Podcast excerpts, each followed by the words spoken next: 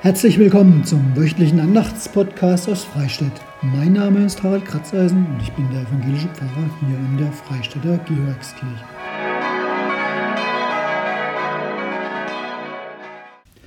Je nachdem, wann ihr mich hört, herzlich willkommen zum letzten Andachtspodcast aus Freistädt des Jahres 2020 oder vielleicht eben schon zum ersten 2021.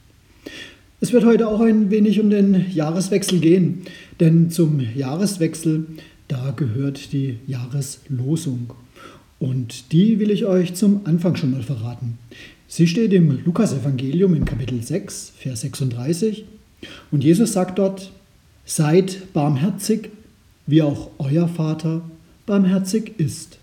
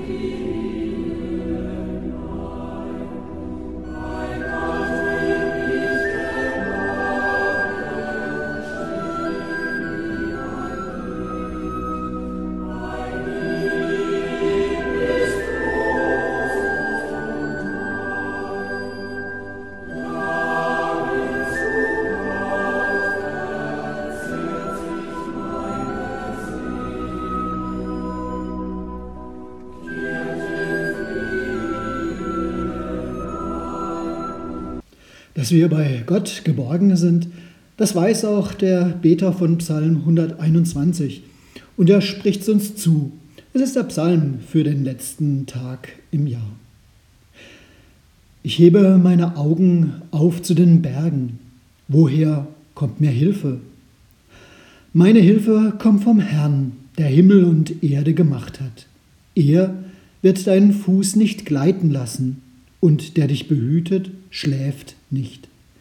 Siehe, der Hüter Israels schläft und schlummert nicht. Der Herr behütet dich. Der Herr ist dein Schatten über deiner rechten Hand, dass dich des Tages die Sonne nicht steche, noch der Mond des Nachts. Der Herr behüte dich vor allem Übel. Er behüte deine Seele. Der Herr behüte deinen Ausgang und Eingang, von nun an bis in Ewigkeit.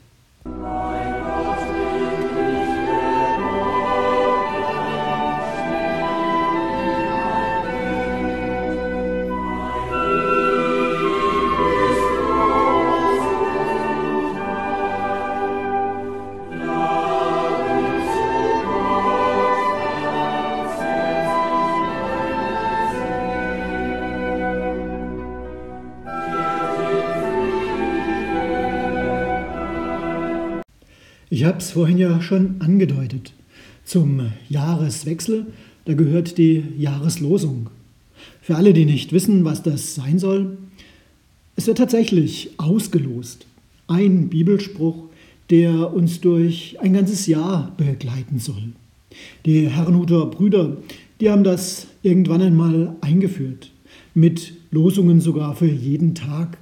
Sozusagen ein Wort, das diesen Tag begleiten, bestimmen soll das uns Losung, Wegweisung für einen Tag geben kann, wenn wir es auch mitnehmen in diesen Tag. Habt ihr die Jahreslosung 2020 mitgenommen in das nun gänzlich zurückliegende Jahr? Könnt ihr euch noch an die Jahreslosung erinnern? Die Losung für ein Jahr, das zu einem wurde, das man lieber schnell vergisst oder bei dem man lieber ganz konzentriert den Blick nach vorne lenkt, in der Hoffnung, dass 2021 ja nur noch besser werden kann. Also ohne ein Fazit ziehen zu wollen, war 2020 auf jeden Fall ein Jahr, das viele Menschen mehr als nur einfach verunsichert hat. Ein Jahr, das uns gelehrt hat, wie wenig wir Menschen fest im Griff haben. Von den Dingen, die wir als selbstverständlich oder gar als unveränderlich, als Normalität angesehen haben. Und zu manchen hat das ganz bestimmt auch in seinem Glauben erschüttert. Ja, mit dem Glauben, das ist ja so ein bisschen wie mit der Sicherheit, die uns so schnell abhanden gekommen ist. Den Glauben an Gott, den, den hat man nicht, wie man einen Schrank oder ein Sofa im Wohnzimmer stehen hat. Selbstverständlich und gehört dazu. Ja, selbst wenn ich am Abend staunend draußen stehe, in den Sternenhimmel blicke und überwältigt bin von der Schönheit und Größe all dessen, was ist, und tiefe Dankbarkeit für das eigene Leben inmitten von Gottes Schöpfung empfinde und Gott dafür dankbar bin, ja, selbst dann kann es sein, dass ich am nächsten Morgen wieder Zweifel bekomme. Alles ist dann vielleicht immer noch schön. Der Sonnenaufgang grandios, aber ich nehme es gar nicht wahr, weil die Nachrichten, die gerade im Radio kommen, die erschüttern mich dann wieder. Die lassen mich fragen, was soll das? Die lassen mich kaum noch glauben, was ich am Vorabend als wunderbar empfunden habe. Die lassen dann einfach wieder alles verblassen. So ist das mit uns und unseren Emotionen. Das soll der gleiche Gott verantworten, frage ich mich dann, der mir mein eigenes Leben so schön macht? Diesen Glaubensweg, der wie vielleicht ein dauernder Seiltanz ist, beschreibt die Jahreslosung von 2020. Darum habe ich euch nochmal gefragt, kennt ihr sie noch? Da seufzte ein Mensch vor Jesus, ich glaube, hilf meinem Unglauben. Das war ja der Satz für 2020. Und nein, er verweist nicht auf die vielen Gläubigen oder Ungläubigen, die in einem doch einfach wissenschaftlich zu führenden Kampf gegen ein winziges Virus einen Glaubenskrieg heraufbeschworen haben und mit aberwitzigen Theorien und Verschwörungsmythen eine zum Teil fanatische Anhängerschaft hinter sich versammeln. Ich für mich habe anderes gemerkt. Unser Glaube an Gott und unsere Hoffnung auf ein behütetes Leben, die sind nicht verfügbar. Eben nicht wie der Schrank im Wohnzimmer und das Sofa, die selbstverständlich dastehen und heute und morgen immer noch. Glaube und Hoffnung auf ein behütetes Leben, die sind auch nicht im Herzen einfach so verfügbar. Mein Glaube hat auch immer etwas mit Arbeit zu tun, mit Nachdenken und immer wieder mit der Frage, was hat das, was ich erlebe, mit Gott zu tun? Schaue ich zu ihm auf und fühle ich ihn in mir, in meinem Herzen? Und warum ist das mal stärker und mal schwächer? Und wenn ich Unheil erlebe, was hat das dann mit Gott zu tun? Ja, viele Fragen. Aber da sind wir nicht alleine damit. Da geht es uns kein bisschen anders als den Menschen zur Zeit von Jesus. Petrus, der zweifelte, berichtet die Bibel. Die Jünger, die laufen weg, als es richtig ernst wird und retten ihre eigene Haut. Ja, es ist manchmal schwer, morgen noch zu den Überzeugungen von gestern zu stehen. Wir wissen vielleicht, was richtig ist, immer noch, aber deswegen tun wir es noch lange nicht immer. Wir hören und wir wissen vielleicht, Gott ist gütig und barmherzig, weil er uns alle liebt. Aber dann erfahren wir es oft gar nicht. Oder wir meinen jedenfalls, es nicht zu erfahren und nicht zu spüren. Und wir spüren einen abwesenden, dunklen Gott. Und ich frage mich dann jedes Mal selber, hast du nicht einen Weg, mit diesen Zweifeln und Verstörungen zu leben? Eben auch gut zu leben? Und ja, darf ich mir sagen lassen, es gibt diesen Weg. Wenn mein Glaube, wenn unser Glaube wackelt, wenn ich das mal einfach so nennen darf, dann gibt es immer noch das richtige Tun. Und davon spricht Jesus auch. Manches tun kann so richtig, richtig falsch sein. Anderes, es kann gar nicht falsch sein, weil Jesus es auch tut. Das ist vielleicht der große Unterschied. Davon spricht er selber. In der Jahreslosung vom kommenden Jahr, und die steht in Lukas 6, Vers 36, steht es ganz eindeutig. Da sagt Jesus, seid barmherzig, wie auch euer Vater barmherzig ist. Daran kann man sich halten. Eben auch wenn der Glaube sich verdunkelt. Wenn ich mich frage, hey Gott, wo bist du? Einfach tun, worum Jesus bittet. Trotzdem oder gerade erst recht. Da mag ich vielleicht an der Güte Gottes zweifeln. Aber, so denke ich, ich kann mir meine Güte und mein Erbarmen bewahren, wenn ich selber trotzdem nicht untätig bleibe.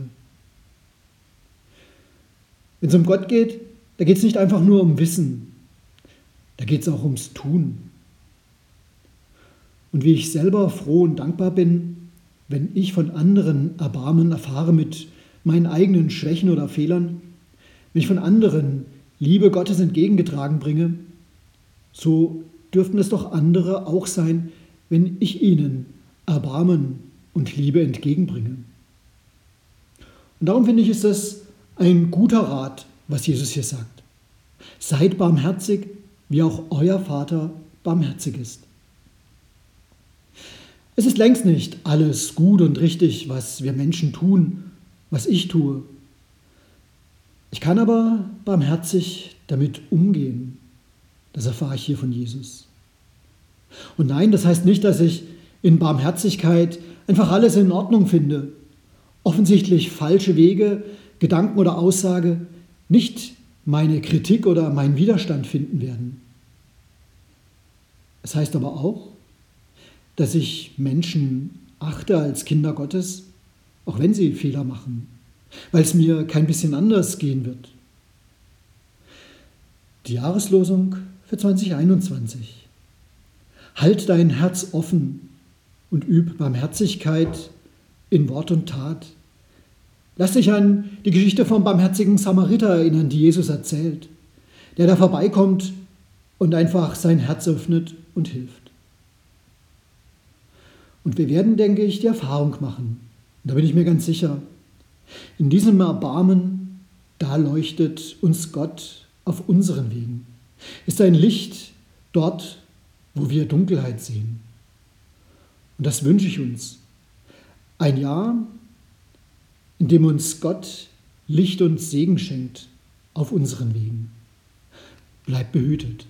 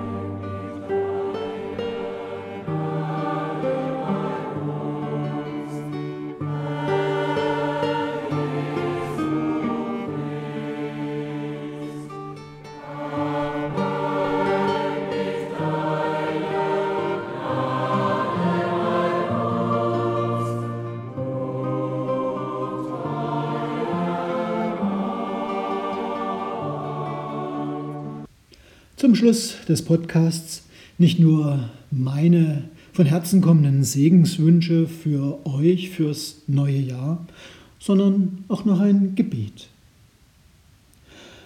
Du unser Gott, du bist Anfang und Ende. Du bist Herr aller Zeiten. Am Ende des Jahres, mit Blick aufs Neue, bringen wir dir unseren Dank auch für die guten Zeiten, die du uns geschenkt hast. Und wir bitten dich, erhalte uns die Erinnerungen an Gutes und Schönes. Und wir bitten dich, für uns selbst und alle Menschen, für die, die manches erleiden und erdulden mussten in der letzten Zeit und immer noch. Schenke den Gehetzten Geduld, schenke den schuldig gewordenen Vergebung, schenke den Verletzten Heilung und den Weinenden Trost. Schenke den Kranken neue Gesundheit und den Trauernden Hoffnung und den Verstorbenen dein ewiges Leben. Gott, gemeinsam wissen wir uns von deinen guten Mächten wunderbar geborgen. Deshalb erwarten wir getrost, was kommen mag. Denn du bist bei uns am Abend und am Morgen und ganz gewiss an jedem neuen Tag. Amen. Und so wünsche ich euch, bleibt behütet.